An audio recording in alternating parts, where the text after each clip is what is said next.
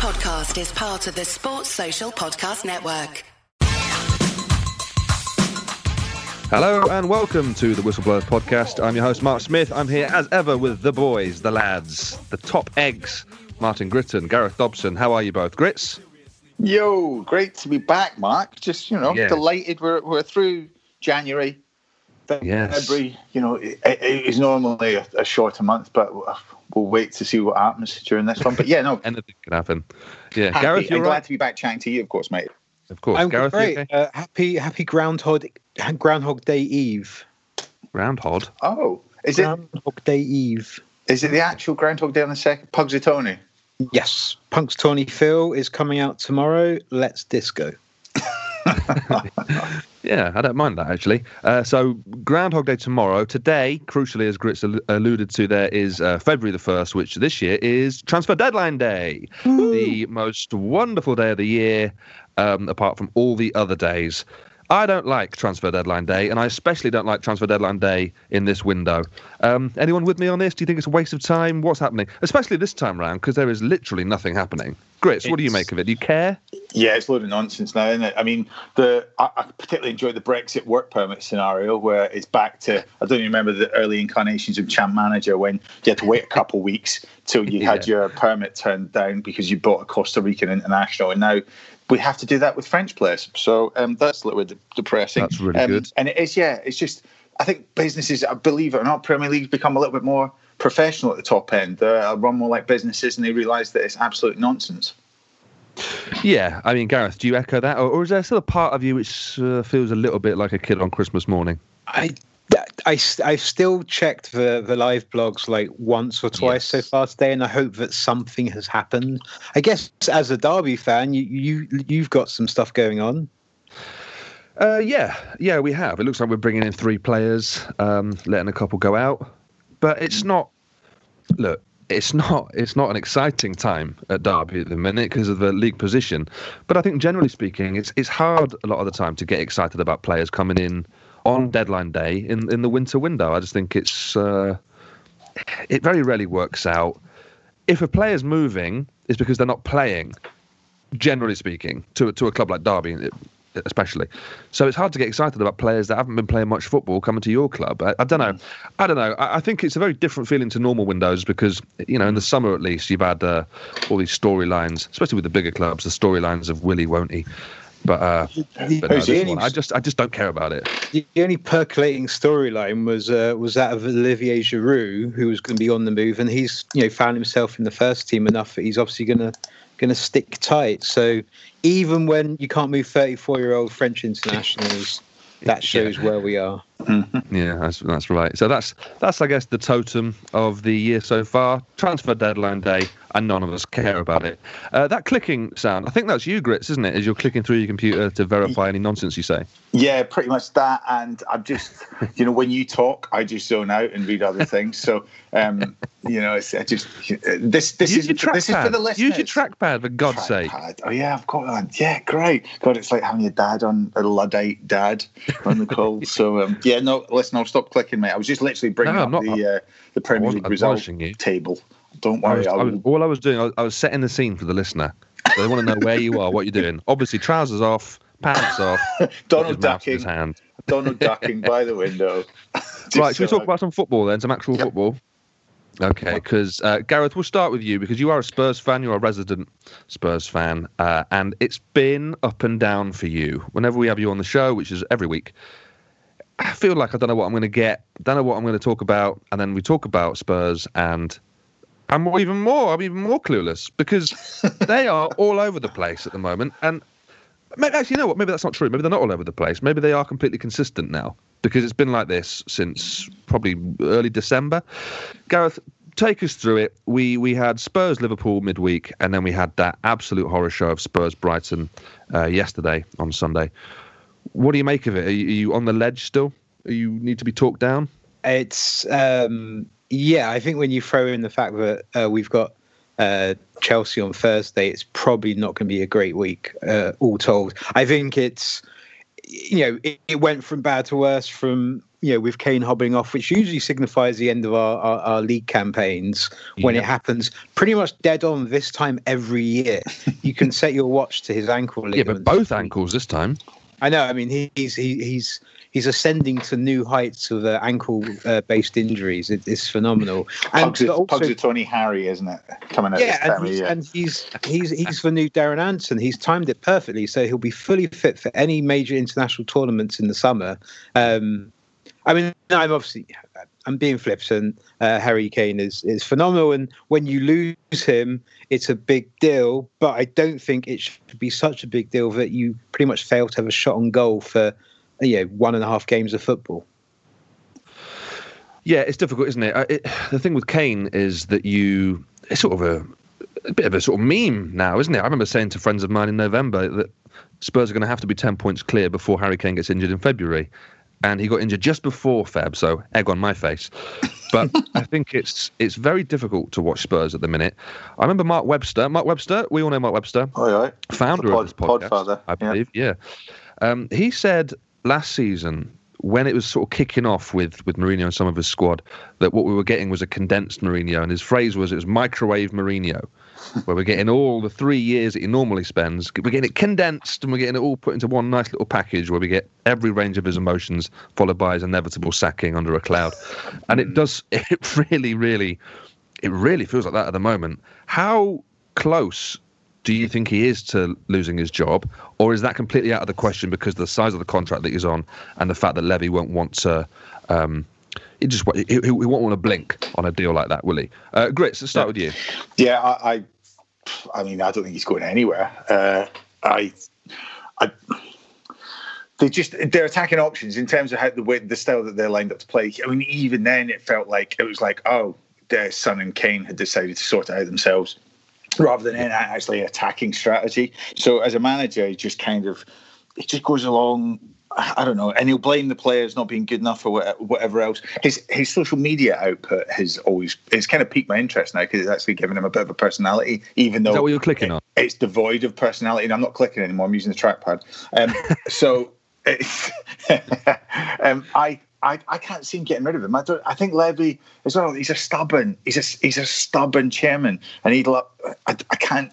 He's not a knee jerk reactionist, is he, Gareth? No, I think he's. You know, he'll take a longer term view, and I think he'll. I think he's in thrall to Mourinho as well. If you saw in the All or Nothing documentary, he looks at him with the sort of starry eyes that mm. Levy doesn't normally have for for his employees. So I do think he's, under, so. he's, he's, under the spell a little bit. The what is interesting is this is pretty much to the to the you know to the day. This is where Spurs were last year. It got to February, they had a terrible run of results. Kane got injured, Son got injured. They had this ignominious exit to February, and then, without being flippant, they were saved by a pandemic. They they had a full yeah. reset, got their players back, but things were looking very poor. And maybe what's worrying is that if this cycle continues to repeat itself, then you know it doesn't bode well going forward. It brings into question you know how Mourinho is sort of managing the squad, how they're dealing with the tactics, and you know how also you know tact- tactically flexible he is because you know what Spurs can do with Kane is very different to probably what they'll do without him. So they need to they need to change things up. Yeah, you mentioned there, Gareth, the spell that Jose has Levy under, and this is why Jose breaks so many hearts. It's because he is so charming, and because his players do certainly at some point in their careers want to run through brick walls for him. And because he's so charismatic off the field, people like Levy, powerful guys like Levy, still fall in love with him. And so when it goes wrong, and when he has has no other option, no other alternative other than to sack him, it is complete heartbreak. And that can manifest itself in a couple of ways. That's why you have so many Chelsea fans who now hate Jose, and the other half who still love him. And it's just so it's such a a, a divided opinion on Jose because of that. So that star quality is the thing that, that will knife you in the back in the end. And yeah, it's a very difficult thing to get out of. He, you know, he's managerial hot crumpet. He's the he's the sort of you know feisty Latin lover that you, you think Don't about. Fall in love with me, kid. Later. That's what we should say. exactly. And like, yeah, but like you said, the fans who hate him, they only hate him because they still secretly love him. Absolutely. Uh, because when it's going well, when he's on your side, he is brilliant. You know, when he's on, as they say, he's absolutely on. He's fantastic. You know, I I am probably, I think, quite a notorious skeptic at this point in these circles. But even I have weekends where I watch his interviews. Spurs have won three nil, and you, you, know you're chucking along. You know, oh, oh, Jose, um, you know he's got it. But when things sour, they sour quickly, and sometimes it does look like he stares into the abyss too long and and and doesn't pull back. Yeah, um, looking at the Spurs side. Um, there are certainly some weaknesses in there, but there are some top level players. I, I wonder, Grits, do you think this is a better squad than Jose had with United, uh, mm. particularly the season where they finished sort of second with Zlatan and, and Ooh, Good question. I I think this Spurs team should know a little bit more about playing together. I think the the, the, the best players usually pick themselves in this Spurs team. I didn't know what his yeah. best team was at United at that time. There wasn't enough settled uh, starters. Um, there wasn't much of a squad, was there? Is, there's, no. there's a handful of good players. But definitely, this the Spurs team has that. You talk about there is quality players in there, there are, but the difference is, you know, they they don't have goals coming from all over the pitch, uh, or, or, even like a variety of players. They're just so reliant on their big players that when they're out, and we saw yeah. this. I mean, I know we'll come on to it in a bit, but Leicester being a kind of a you know, a slightly smaller version. Uh, oh, well, maybe not in terms of the league table, but you know, in terms of how they were reliant on on a couple of players and how it really affects when they're not there and the rest of the team not yeah, really picking up the slack. Uh, okay, we're talking about squad players at Spurs. We're going to have to mention them at some point. Gareth, um, Gareth Bale, man. Gareth I mean, I don't. Gareth. Gareth on hot, hot Gareth on Gareth action here on the Whistleblowers. um, I don't know what to say about him, man. It's, it's I, have been I've been sticking up for him for a long time. Um, he hasn't played many minutes, so that's obviously going to reflect itself in, in the way he plays and and you know, his his match fitness. But he doesn't look anything like match sharp. Um, he's obviously not got any pace anymore, but I think that's been the case for a couple of years at least. But he seems com- to be completely ineffectual. Um, I was very surprised that they started him ahead of Vinicius, and I think it backfired. Discuss. It it so ahead of the game in, in, on Sky Sports in the studio, there was quite a, a fierce debate between Jamie Redknapp and and Graham Souness. And Graham Souness was doing that, you know, sort of implying that maybe he doesn't want it anymore. You know, how serious is he is he taking this? Which uh, yeah, desire, you know, the usual Souness tosh. But um, yeah, and Jamie Redknapp, I got actually quite upset. He, you know, I think partly because he, he knows him a little bit, but also I think, you know, if you're a professional footballer, when that's questioned, it obviously, you know, that that hurts. Um, I don't think that Bale. I don't think he's on holiday. He, I don't think he's slacking off. I think, like you said, unfortunately, physically, he's just not capable of the rigors of, yeah. of Premier League football. And you know, maybe in some ways the Premier League was the worst possible league for him to come back to, given its demands. I, he was at his peak. He was more of an athlete than a footballer, and he was a brilliant footballer. But it was his athleticism that really stood out. You know, he he he didn't beat players so much as like surge through them or or, or, or just you know slice past. Yeah, the, the, the strength of the running when you, you think he was at top speed, yeah. and he could it, maintain that for 80, 90 yards, unbelievable. And he, you know, he he he was is a very good footballer, but it was it was that athletic quality that really pushed him on. And the moment you lose that, I think it diminishes him more than a lot of other players. Um, and again, you know, like he, he's barely played football for so long, and he's walked in a situation that seemed brilliant and perfect for him at the time, and obviously it's transpired not to be because Mourinho, you know, sees him in training for a whole week and clearly doesn't like what he sees in training and won't start him. And I'm sure there's you know valid reasons for that. But if you if you can't start both, if you can't get him into a rhythm, then I don't think you're going to see a huge amount out of him. Are you disappointed? Hugely. Um, I think every. What, do, what, what do you think? What do you think would happen? Did, did you did you not see this happening? You not see this coming? No, it's what I feared, but yeah, uh, what I optimistically hoped for was you know some sort of 80% version of Gareth Bale where you know maybe I, I, think the model everyone compared it to was you know later day Cristiano Ronaldo where he turned himself almost into this power number nine you know, yeah. a power centre forward and Bale uh, apparently isn't interested in that you know word has come out that his best option clearly right now is, is to play as a centre forward in the free. He's not going to play out wide effectively, and apparently he doesn't want to do that. He still wants to play, you know, to the left or right of a of a front three, and it, it's not going to work. So, I think you know what I yeah what I hoped was an effective, iconic player coming back to White Hart Lane and contributing, you know, enough. You go well between Son and Kane and Bale, you know, is there 60 goals there? You know, if he chips in with 12, then that's yeah, enough yeah. to make the team. How old is he? How old is he? He's 31, I believe. He's, he looks like a, a, a, an old 31 to me. He looks like a yeah. very, very old 31. He, and does, doesn't he? Because I was about to say that he. Um, could you liken it to Thierry Henry's return at Arsenal when he was like, you know, 37 or whatever it was? No, but actually, it's nowhere near, is it? It's, it's nowhere near the, brought so much more. I mean, yeah, I, am trying to think who it. The the thing it reminds me of uh, in his brilliant autobiography, Tony Cascarino talks about.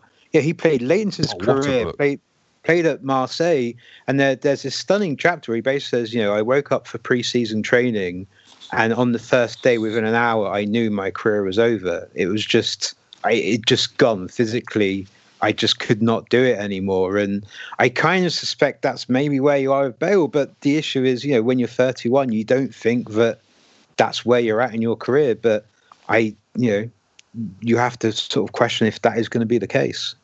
Grits, Gareth said that he expected or hoped for an 80% Gareth Bale. What percentage Gareth Bale have we got this season? Oh, I, I mean, I wouldn't even put it as a percentage, I just think he's checked out. Uh, you know, mentally, if you're gonna if you're gonna put some percentage on it, you're not getting more than fifty percent out of him at the minute, are you? Okay. I mean, he's he's is adequate in terms of just there on the pitch as a presence, but it's it's not offering.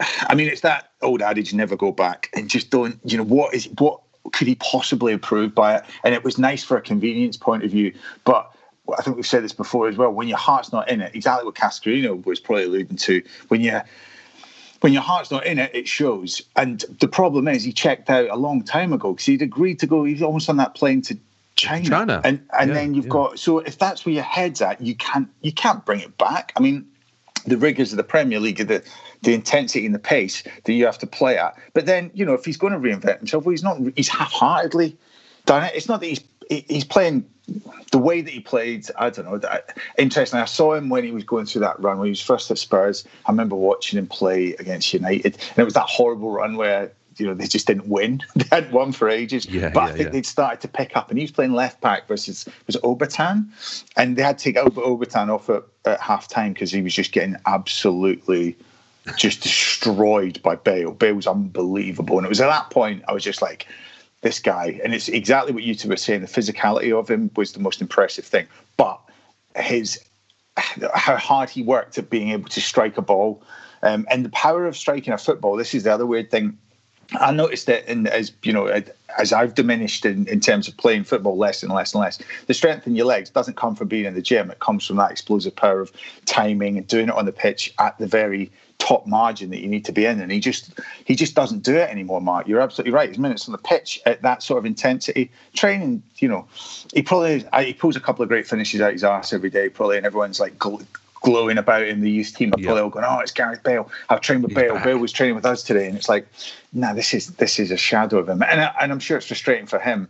But there was the acceptance when all of these Real Madrid teammates are taking the piss out of him for just worrying about playing golf and stuff. And then you're like, how does that affect a player? Yeah, Do they just yeah, protect yeah. themselves and go, well?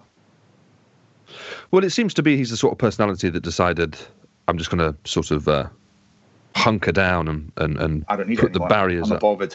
Yeah. Yeah. Um, which isn't, you know, it's not a negative thing. I'm a huge fan of Gareth Bale, and I also think he's a real leader, as we see with Wales, and we'll see with Wales still in the future, I'm sure. But I just feel like it's uh, there's still time for him to, to turn it round, but I just don't see.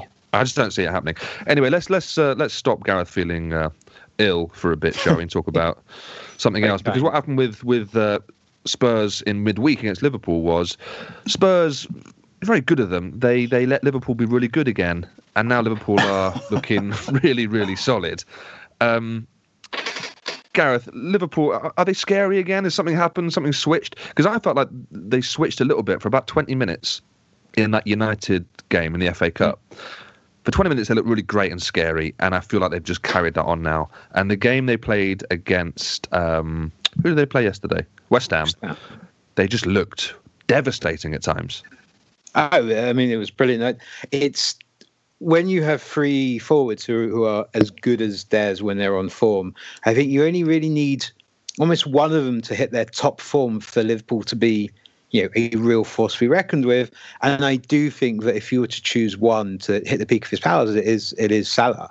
Um, yeah. I think at his best, maybe just ahead of Mane, he's you know he's unplayable, which is a cliche, but it's true. It's and you know it, it's when he gets into that zone where it's you know the finishes seem to come completely naturally. It's just like well, I'll put it there. You know, it's yeah. instinctual, um, and you know which, which, you know leads us probably inevitably to that second goal um, which you know, mm. as a mm. team goal was absolutely phenomenal, but as the the, the finish itself, it, it's breathtaking. And yep. you know, Salah is um, that's been missing for the last sort of year, and it feels like it, he's just found his form at exactly right time. I mean, he scored is it five goals now in the last few games? It's he's absolutely rip roaring and interesting that you know Mane was rested um, and a slight injury he's got apparently. Yeah, a slight injury. Yeah, yeah, and I, am sure it is. And you know, Klopp's not going to drop him, but you know, it maybe it's a slightly more harmonious team at this point with mm. with uh, slightly fewer personalities on the pitch. Yeah, and it's also worth pointing out that this wasn't just uh, an average side Liverpool playing against yesterday. This is West Ham, who have been the best version of West Ham we've seen in years. Uh, Grits, you know more about this than me. Um, talk me through West Ham and why couldn't they contain Liverpool yesterday? Oh, um, it was funny, wasn't it? You, the way that they lined up, you just thought they had the right bodies on the pitch and the way that they played recently. But you're, you're right, Liverpool have clicked and they found uh, a way. They'll hurt you in moments, they don't hurt you throughout the game. So West Ham yeah. could feel like they're in it, but those little moments are explosive. And again, you're totally right. Salah's finish and just the effortless way which which, which he does it. And I, I think there is an element, and I think he is a focal point. I think Mane has been. Um, he can go through matches and be kind of always there and, and open, but he becomes another option. If you actually pump all the balls to Salah, he's probably going to score more than um, yeah, yeah, you know, from that central position than out wide. And listen, I, I think when they're firing on all cylinders, because Firmino was great again, his link-up play for um, uh, for Wijnaldum's goals when he came great. on. Yeah, yeah, yeah, that's I right. Think that, I think those those are the those are the ways he's going to have to to flow it. Um, but you know, Liverpool just proved they were too good for them. And let's let's be fair, this West Ham team is built on I mean, their midfield runners, Soucek and, and Rice, have been doing more work than probably any other. They, they, they play every minute of every game.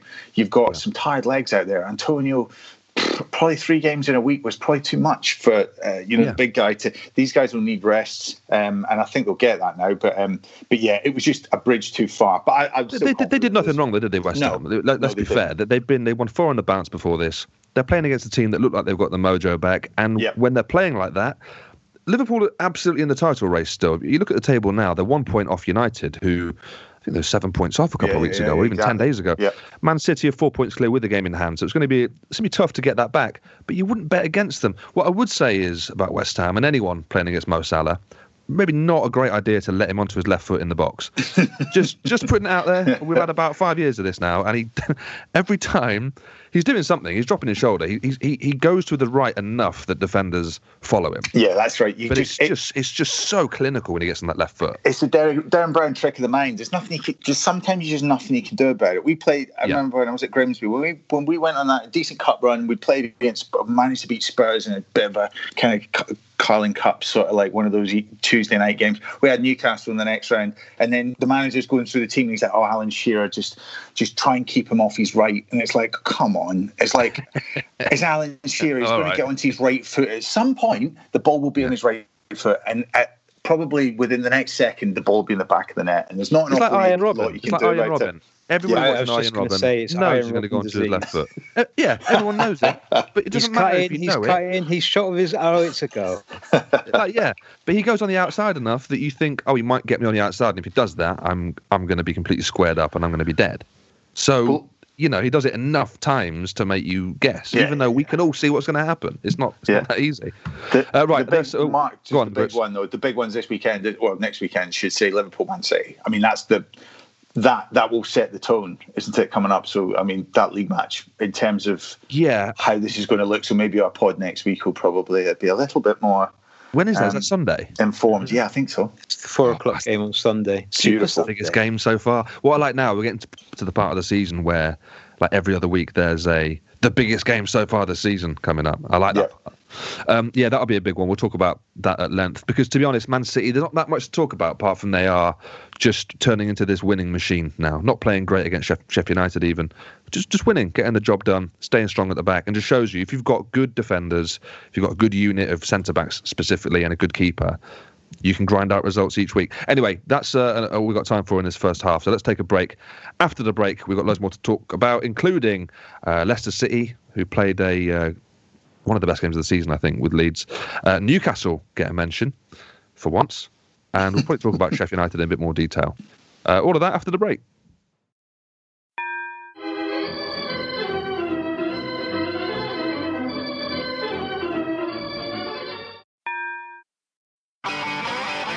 If you want an e-bike that doesn't look like it's made for the shopping precinct, something that's less Mr. Bean and more Steve McQueen, check out the range of bikes from London-based Cooler King. From dope 250 watt city bikes to Harley Bobber inspired 750 watt beasts that can tear your face off while leaving your smile intact. Cooler Kings are made in limited numbers, yet highly affordable. Check them out now on the web at cooler.bike or find them on Instagram with hashtag CoolerKingBike. Cooler.bike. E-bikes that are cool AF. Welcome back to the Whistleblowers. Uh, Gareth, I want to talk about the Leicester versus Leeds game over the weekend. I thought it was, I thought it was brilliant. It was brilliant. All we talk about is Leeds getting tired, and you know what? Leeds are getting tired. Tired of your shit. Past it.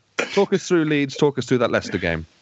It was it, it was very impressive. Um, I thought that I mean Patrick Bamford's obviously a, a good play start with a goal and, and two assists, and he, he you know he looks so calm and composed, which isn't really something I think Leeds fans attributed to, or fans of the other was it 24 clubs he'd played for in his first six years. Um, but he, he he's a man changed this year, and you know maybe it's an experience thing, maybe certain things have come together. You know his finish for his goal was absolutely superb. It was nails. It was Oh, Vardy. Beautiful. Uh, he's the big easy. He's the big easy. I tell you, I love him. He's just. He's always been. I think he's always been really graceful as a striker and like had that touch. He's just had managers that that he annoyed more than not because he just seems to have this kind of indifference or certainly this kind of posh boy reputation, which is bizarre, Not really. posh Uh, boy. He went to my school. Come on, not a posh boy. Good well, there you go. Exactly that. You know, He's you- just, he's just you- well mannered. He's well mannered. Good boy. exactly the, Mark Smith of Mark Smith of football. You know, you you coming down and messing with the pros like us. Do you know what I mean? Try and get an earring and think you're cool. Do you know what I mean? But I Listen, think there is something to this. Though. There is something to this. I, I think he has been just he's been too nice for his career, and I Hmm. think you want your strikers to have that bit of edge. It's like uh, Jose says in the uh, the um, documentary, isn't it? They, they want more c words on the pitch. Get a load of But that's- bastards in your team. That's what you want, and that's what Bamford's got. He's got that Not edge nice now. c words, horrible c words. That's the problem. Yeah, know, Spurs were nice c words. Right? Yeah. Well, yeah, but that's but that's the point. It's a load of nonsense. All you need is a manager that isn't threatened by someone being slightly less than Aggie. It's it's a, it's a it's such a weird thing that managers get themselves caught up in. It's like, oh, I, I need no, you don't. If you've got the balls to play someone that has clearly has the ability, Gareth, you absolutely spot on that his finish, the left foot to make it fade away, to get it up and over. Mm. It's just one of those gorgeous ones. You try them in training, but you just wouldn't have the balls to do it in a game. You're like, oh, if I just left this at the wrong height, you probably just aim for the bottom corner. Maybe it'd be, be better. But everything's set up right the way the ball that came to him, that he could just get that extra whip on it. It was gorgeous. Yeah, and, um, yeah, yeah, I- really I cultured. and the timing of that first pass, he did. I mean, like if you if you play a computer game, it's even hard to do it in the, the quick enough time to be able to just get it, play it through, perfect weight, and he did it just like effortlessly. I think his um, laid back, sort of affable, sort of you know personality suits him, especially in the Leeds team. It might not it might not suit. You know, he wouldn't go to West Brom and help them dig them out of the bottom of the league, but it will certainly Yeah. work. He's But a that's exactly the point, cake. isn't it? That's why it hasn't necessarily happened at other clubs. I mean, he was at Yeah. Derby for a while as well, was at Forest as a, as a kid.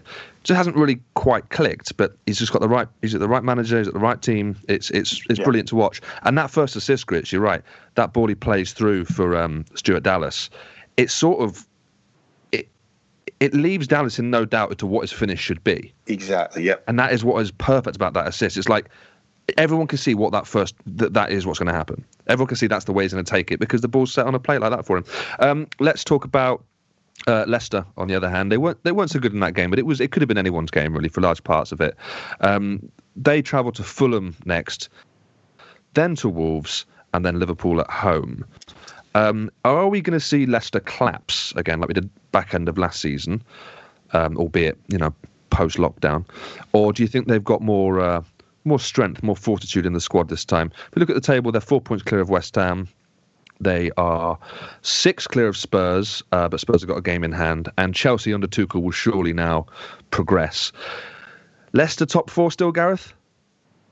Potentially, uh, just because none of the other clubs around them are really pushing. I I guess Chelsea fans might be optimistic that with, with, Tuchel involved, that Chelsea can go on a run. Even Arsenal might now be, you know, fancy themselves for pushing on. But I think Leicester might be the most consistent of all those teams. I don't think for you know their opportunity to really push on and kind of cement a top three position may have gone. It, you know, you suspect that it will be some combination of Liverpool, Man City, Manchester United who'll who'll clean those up. So they're going to find themselves like the last few years being like one of four or five teams, you know, pushing late on for the Champions League positions. But if they get it, they'll be happy. I mean, the question's going to come down to how much more are they ever going to expect? And you know, the fact that we're sitting here talking about you know perennial Champions League contenders Leicester is phenomenal. I, I think What what what a club!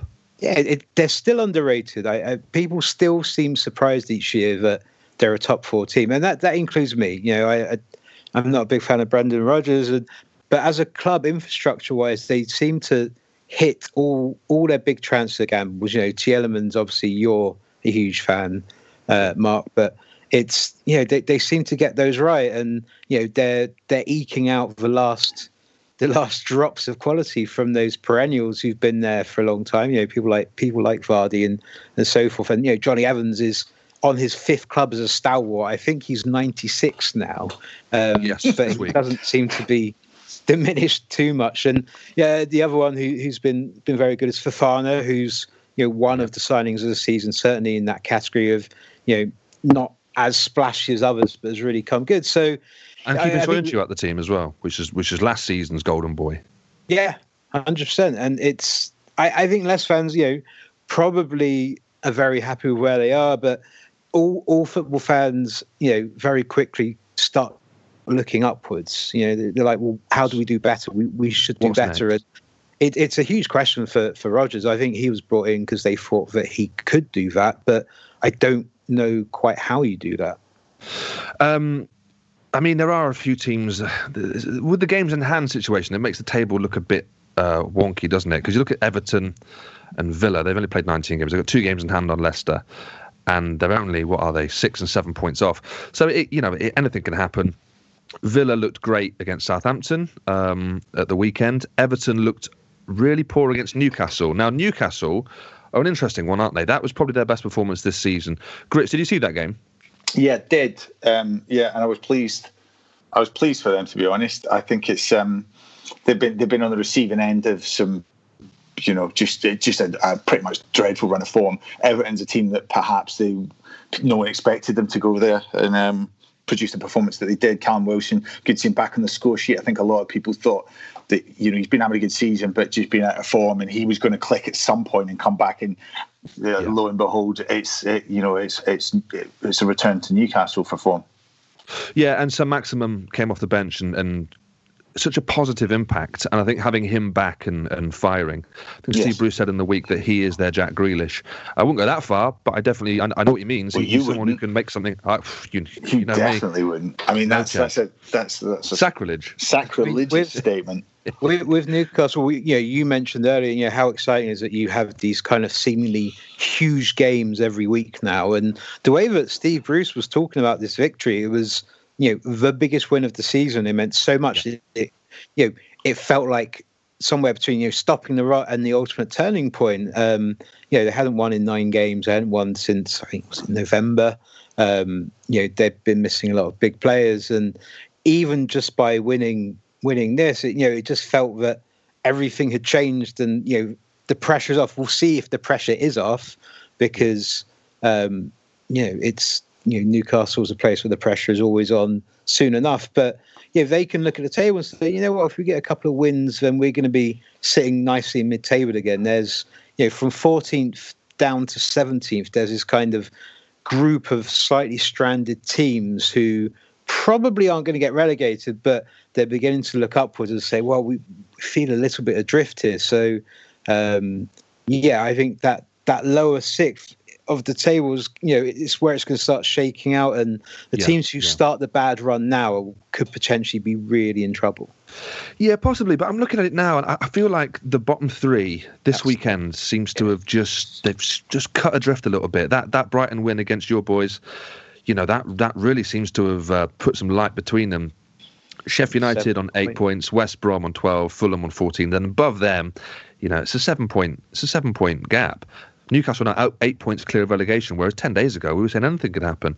Um, so I feel like Newcastle should should be safe. Mental to talk about it now. Twenty one games played, but I feel like they've got enough. They've gotten over this. Hopefully, gotten over this COVID problem with the club.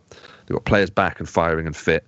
And for their sake, I hope that they're out of it and they can start playing a bit better now and, and see that as a good a good totem of the season that win at Everton.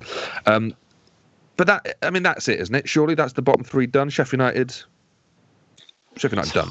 Hard to, yeah. I mean, Sheffield United, West Brom, Fulham. It's hard to see that changing. Fulham, West Brom being an interesting uh, example because you know for West Brom to, to claw themselves back into that game, they were yeah. dreadful. Um, yeah. And they have got some good players. That I mean, they just come off the back of a whooping from Man City. It's hard to see, and, and the whole focus is just on Big Sam. This nonsense where it's like, oh, that that's going to be a factor. It's like, well, it's not really. And the factor is uh, you've got a better players, and you've got to be playing cohesively. And you know they've just not been anywhere near it, have they? So um, you're absolutely right. right. Seven points might be a, a gap. Um, it, mentally, you can do the arithmetic, but physically, it is a brutal league, though, isn't it? Yeah, can't see it. It's a brutal league. You, have had to, you've had to have a team of Leeds' quality with a world class manager to come in to to get a newly promoted side and keep them safe and safe. You know, with honours, they've been better than just safe. They've been fantastic. But otherwise, it's three teams that you may probably have picked at the start of the season. I think maybe it's not Sheffield United, but within a few weeks, yeah. it became clear that they were going to struggle a bit more this year. Sheffield United's next game is West Brom. I mean, is it a six pointer or does it just not matter? I mean, it doesn't matter because they're, they're, not making up ground on anyone. I mean, like no. you know, the, the, it feels like you know they'll make ground up on each other, but that's about it. I mean, the four teams above me: Brighton, Burnley, Newcastle, Wolves, even Palace. They're all teams that can beat anyone in this league and have done and haven't been out of form. So it just shows you how brutal it has been. You know, Newcastle coming off the back of it. Wolves haven't won for you know a, yeah. a, while. But at the same time, these are teams that you're like, I wasn't really ever in any doubt of their Premier League status. You know that they would be fight, scrapping it out, but they'd have enough to get them out of it. Whereas, I mean, yeah, I feel sorry for Fulham because they did put together a few good performances once they got yes, the, the, bodies in. Um, and I like the way they play, but the club, they're under no illusions. I'm sure they're set up to deal with the championship season next year. Yeah, and I think it might have been you mentioned this last week, or maybe it was Gareth. Um, there's there's teams that are going to go down, and but they just want to go down with enough uh, credit in the bank that we know that the manager will be safe and can bring them back up again. Scott Parker fits into that category, and I think now Chris Wilder is trying to just make sure he he can do that as well. Because let's be realistic, what manager can come in and, and, and do do a better job at Sheffield United? I don't think there's really anyone. Uh, right, let's let's um, let's wrap up. I want to talk about the United Arsenal game. This is now a, a, quite a few nil nils United have been involved in this season, particularly in the higher profile games. Uh, Gareth, was that a fun nil nil? Did you enjoy that one? It was reasonable. I'm I'm struggling to remember sort of any key moments. I think from my side, I, I, was probably actually more disappointed with with Arsenal, given that you know they're they're on a, a fairly lengthy unbeaten Premier League run now, and they had uh, you know they've got some exciting forms. I think losing Saka for the game with the with the hip injury uh, was an issue. You know, Pepe, who comes in instead, is not playing to the same level. He did Um, okay though, I thought. He yeah he, yeah he did fine, Not not Saka levels. quite not yeah not quite where where, where Saka is. Um, Manchester United seem to have you know I think Solskjaer maybe isn't sure what his best front three is. I get the impression he's desperate to involve Cavani, which is totally understandable and is would be my uh, my desire as well. But you know there is something about the thrust you get with that combination of uh, of, Martial and and Rashford. Um, which I think Right. really Well, look, Gareth, you brought up Martial. I have I've stuck up for that man for a long time, and I think I'm out. I think I'm out. I think after that Sheffield United game, you know, it wasn't just one player, it wasn't just one performance. It was a really poor show against Sheffield United for Martial, and I think that might affect him. I think it was bad enough that it might affect his chances of getting in that team for a little while now. I was Um, about three years ago. I think he's never going to be. the Jose- Jose was right. thought. Yeah, Jose, Jose was Well, no, bang Josie on. wasn't right because last season Martial scored 24 goals in all competitions, 17 in the league. He looked like he was great, and as Gary Neville said, looks like he tricked everybody. He tricked everyone. He made us all think, "Oh yeah, get all your money on Martial because this guy's he's going places." But he's back to the same Martial. The guy cannot hold up a football. The guy now, whenever he plays a five-yard ball, it's it's in hope. It's completely in hope more than any sort of authority. It's difficult to watch, man, because you know he's obviously a top-class footballer. You don't get to that position without being it, but you can't if you're not mentally there, you know you know what it's like, Grits. If you've not scored a goal in a few games or you're just playing badly, you definitely know about it, right? So, you know the the the thing there was a piece the guardian piece about like kind of players and their mentality with and without fans and that added extra i don't know if there's something to be said of those players that play on out wide that are generally closest to the fans throughout the game and how it affects them because sometimes that can uh, that added urgency or impetus. I mean, I might be talking absolute nonsense, but he strikes me as someone that always like the, you know, again, we said this about him. He walks up to opponents and then tries to beat them with a bit of trickery. He moves it on and gets a good strike. You know, he's not consistent. Well, he's not been consistent enough this season, and you know, um, it's crazy to say this because he's still young, and you're absolutely right. He's had an off season. Um, Man United should have enough, and Ollie should be good enough to know when these players need resting, or if they're not proving themselves. As you're absolutely right, he might need to sit it out for a couple of weeks.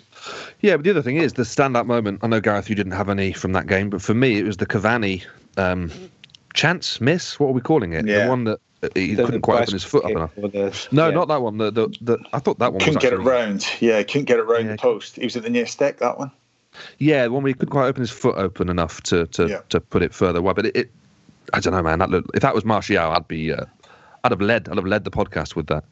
I'd have had audio from it, interviews from witnesses, Which is yeah, interestingly, they're saying you know the reading some of the uh, what journalists are saying about um, Fernandes getting getting a wee kick on him. Do you know what I mean? Like you've got Xhaka and uh, Suarez. Is it Suarez? Cedric basically was were getting into him a bit and just kind of winding him up, and it really affected him. And and it's it's interesting hearing that those sort of things are.